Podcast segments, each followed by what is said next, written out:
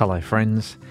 It is Sean here, and it's a new day. It is a Tuesday. It is the 15th of February, and I am delighted that you have taken this time out of your day to hear what God has to say to us today through His Word. Now, last week I said during the story of Shadrach, Meshach, and Abednego that if you had been to six Sunday school lessons, you would have heard that story. Well, today, boy, I reckon if you've been to four Sunday school lessons in your life, one of them for sure would have been about this story the story of Daniel in the lion's den. It is a favourite, and this is a story that you may have heard many times before, but I would encourage you today to come to this story with fresh ears so that God can teach us something, open our hearts, and reveal something more of Himself and His character to us. So come with me all the way back to Persia, back to Babylon, at that time today, as we read together the words of Daniel chapter 6.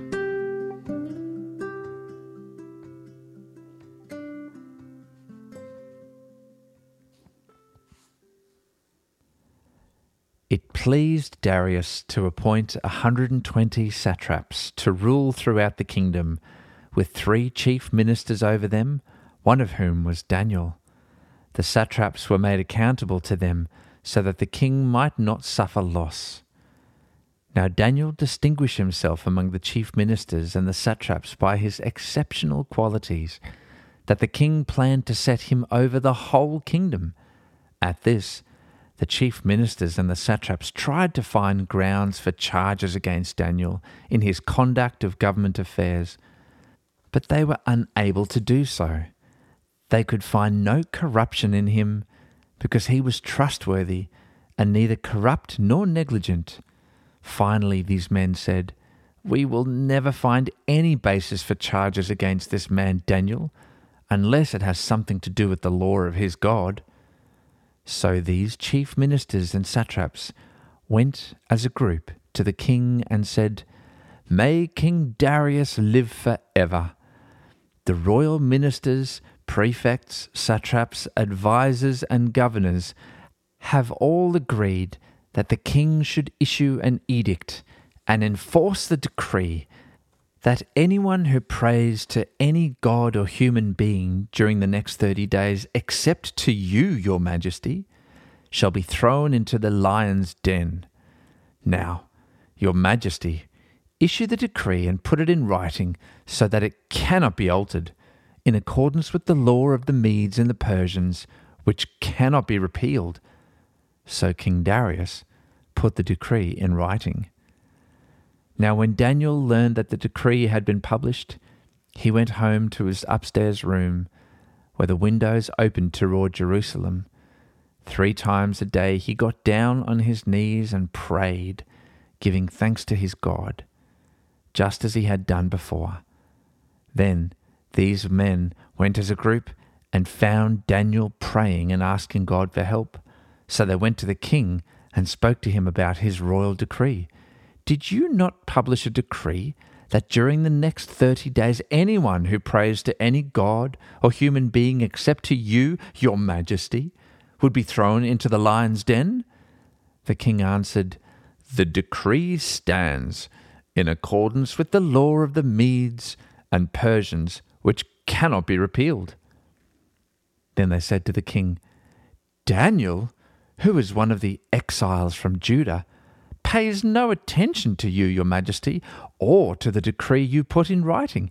He still prays three times a day. When the king heard this, he was greatly distressed.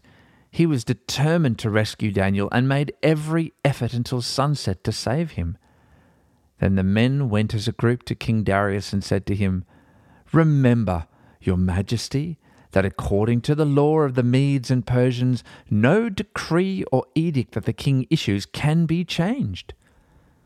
So the king gave the order, and they brought Daniel and threw him into the lion's den.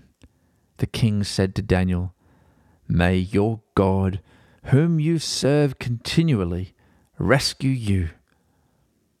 A stone was brought and placed over the mouth of the den And the king sealed it with his own signet ring and with the rings of his nobles, so that Daniel's situation might not be changed. Then the king returned to his palace and spent the night without eating and without any entertainment being brought to him, and he could not sleep. At the first light of dawn, the king got up and hurried to the lion's den. When he came near the den, he called to Daniel in an anguished voice, Daniel, servant of the living God, has your God, whom you serve continually, been able to rescue you from the lions? Daniel answered, May the king live for ever. My God has sent his angel, and he shut the mouths of the lions. They have not hurt me, because I was found innocent in his sight. Nor have I ever done any wrong before you, your majesty. The king was overjoyed and gave orders to lift Daniel out of the den.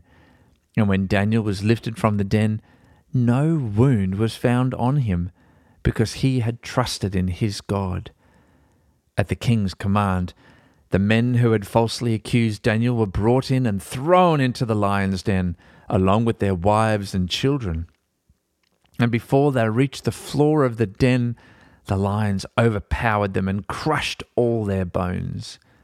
Then King Darius wrote to all the nations and peoples of every language in all the earth May you prosper greatly. I issue a decree that in every part of my kingdom people must fear and reverence the God of Daniel. For he is the living God, and he endures forever. His kingdom will not be destroyed, his dominion will never end. He rescues and He saves. He performs signs and wonders. In the heavens and on earth, He has rescued Daniel from the power of the lions. So Daniel prospered during the reign of Darius and the reign of Cyrus the Persian.